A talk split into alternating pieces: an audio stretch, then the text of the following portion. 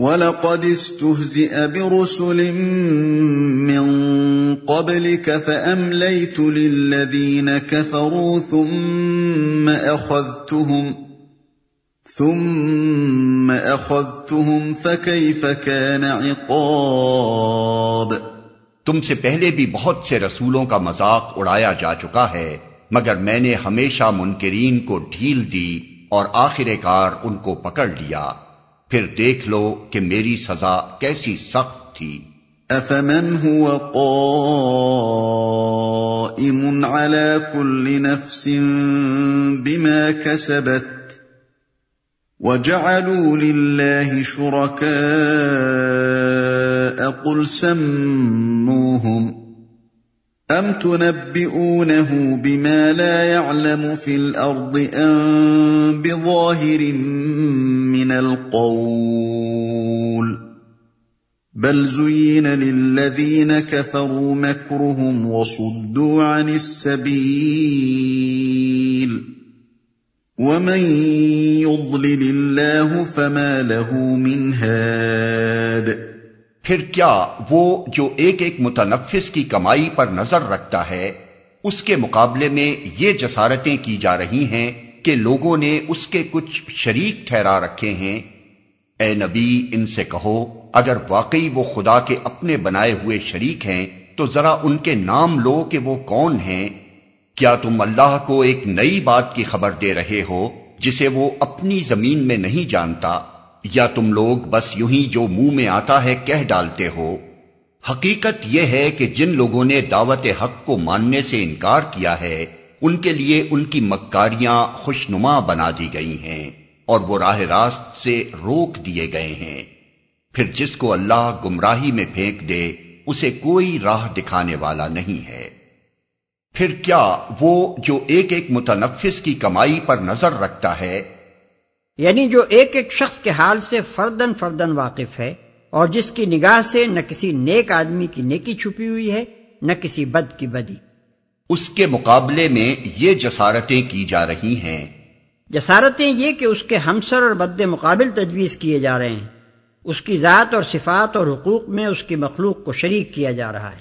اور اس کی خدائی میں رہ کر لوگ یہ سمجھ رہے ہیں کہ ہم جو کچھ چاہیں کریں ہم سے کوئی باز پرس کرنے والا نہیں۔ بس یوں ہی جو منہ میں آتا ہے کہہ ڈالتے ہو۔ یعنی اس کے شریک جو تم نے تجویز کر رکھے ہیں، ان کے معاملے میں تین ہی صورتیں ممکن ہیں۔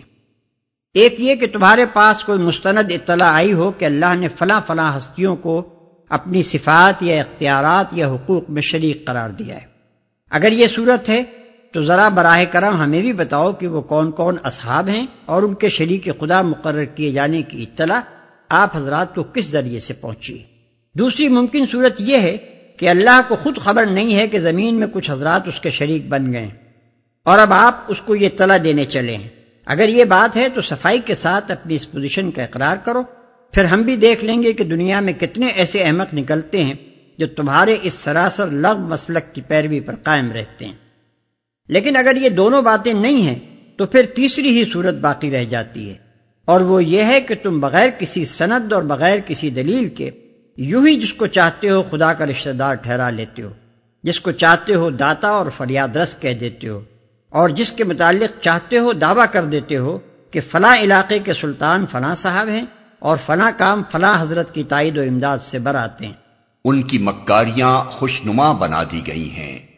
اس شرک کو مکاری کہنے کی ایک وجہ یہ ہے کہ دراصل جن اجرام فلکی یا فرشتوں یا ارواح یا بزرگ انسانوں کو خدائی صفات و اختیارات کا حامل قرار دیا گیا ہے اور جن کو خدا کے مخصوص حقوق میں شریک بنا لیا گیا ہے، ان میں سے کسی نے بھی کبھی نہ ان صفات و اختیارات کا دعویٰ کیا، نہ ان حقوق کا مطالبہ کیا۔ اور نہ لوگوں کو یہ تعلیم دی کہ تم ہمارے آگے پرستش کے مراسم ادا کرو، ہم تمہارے کام بنایا کریں گے۔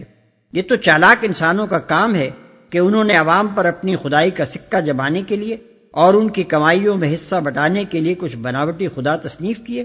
لوگوں کو ان کا متقد بنایا اور اپنے آپ کو کسی نہ کسی طور پر ان کا نمائندہ ٹھہرا کر اپنا الو سیدھا کرنا شروع کر دیا۔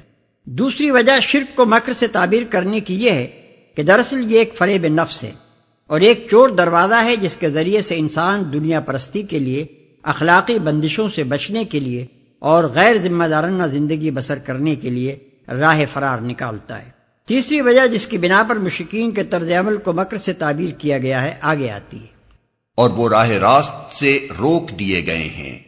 یہ انسانی فطرت ہے کہ جب انسان ایک چیز کے مقابلے میں دوسری چیز کو اختیار کرتا ہے، تو وہ اپنے نفس کو مطمئن کرنے کے لیے اور لوگوں کو اپنی راست روی کا یقین دلانے کے لیے اپنی اختیار کردہ چیز کو ہر طریقے سے استدلال کر کے صحیح ثابت کرنے کی کوشش کرتا ہے اور اپنی رد کردہ چیز کے خلاف ہر طرح کی باتیں چھانٹنی شروع کر دیتا ہے۔ اسی بنا پر فرمایا گیا ہے کہ جب انہوں نے دعوت حق کو ماننے سے انکار کر دیا، تو قانون فطرت کے مطابق ان کے لیے ان کی گمراہی اور اس گمراہی پر قائم رہنے کے لیے ان کی مکاری خوشنما بنا دی گئی۔ اور اسی فطری قانون کے مطابق یہ راہ راست پر آنے سے روک دیے گئے۔ لهم عذاب في الحياة الدنيا ولعذاب الآخرة أشق وما لهم من الله من واق۔ ایسے لوگوں کے لیے دنیا کی زندگی ہی میں عذاب ہے اور آخرت کا عذاب اس سے بھی زیادہ سخت۔ کوئی ایسا نہیں جو انہیں خدا سے بچانے والا ہو۔ مثل الجنة التي وعد المتقون تجري من تحتها الأنهار، أكلها دائم وظلها تلك عقبى الذين اتقوا وعقبى الكافرين النار۔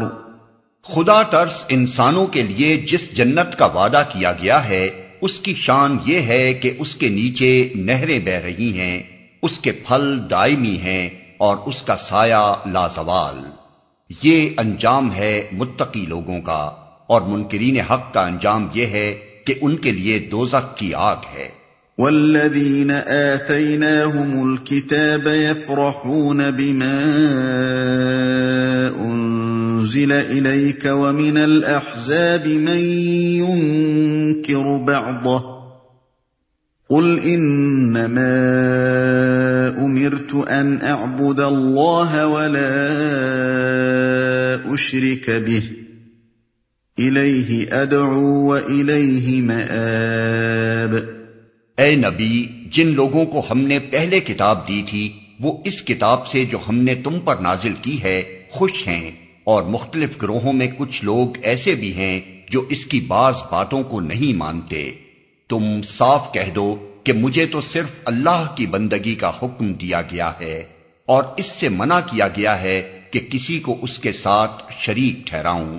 لہذا میں اسی کی طرف دعوت دیتا ہوں، اور اسی کی طرف میرا رجوع ہے۔ یہ ایک خاص بات کا جواب ہے جو اس وقت مخالفین کی طرف سے کہی جا رہی تھی۔ وہ کہتے تھے کہ اگر یہ صاحب واقعی وہی تعلیم لے کر آئے ہیں جو پچھلے انبیاء لائے تھے جیسا کہ ان کا دعویٰ ہے، تو آخر کیا بات ہے کہ یہود و نصارہ جو پچھلے انبیاء کے پیروں ہیں، آگے بڑھ کر ان کا استقبال نہیں کرتے؟ اس پر فرمایا جا رہا ہے کہ ان میں سے بعض لوگ اس پر خوش ہیں اور بعض ناراض۔ مگر اے نبی صلی اللہ علیہ وسلم، خواہ کوئی خوش ہو یا ناراض تم صاف کہہ دو کہ مجھے تو خدا کی طرف سے یہ تعلیم دی گئی ہے اور میں بہرحال اسی کی پیروی کروں گا۔ وَكَذَلِكَ أَنزَلْنَاهُ حُكْمًا عَرَبِيًّا۔ وَلَئِنِ اتَّبَعْتَ أَهْوَاءَهُمْ بَعْدَمَا جَاءَكَ مِنَ الْعِلْمِ مَا لَكَ مِنَ اللَّهِ مِنْ وَلِيٍّ وَلَا وَاقٍ اسی ہدایت کے ساتھ ہم نے یہ فرمان عربی تم پر نازل کیا ہے۔ اب اگر تم نے اس علم کے باوجود جو تمہارے پاس آ چکا ہے، لوگوں کی خواہشات کی پیروی کی، تو اللہ کے مقابلے میں نہ کوئی تمہارا حامی و مددگار ہے اور نہ کوئی اس کی پکڑ سے تم کو بچا سکتا ہے۔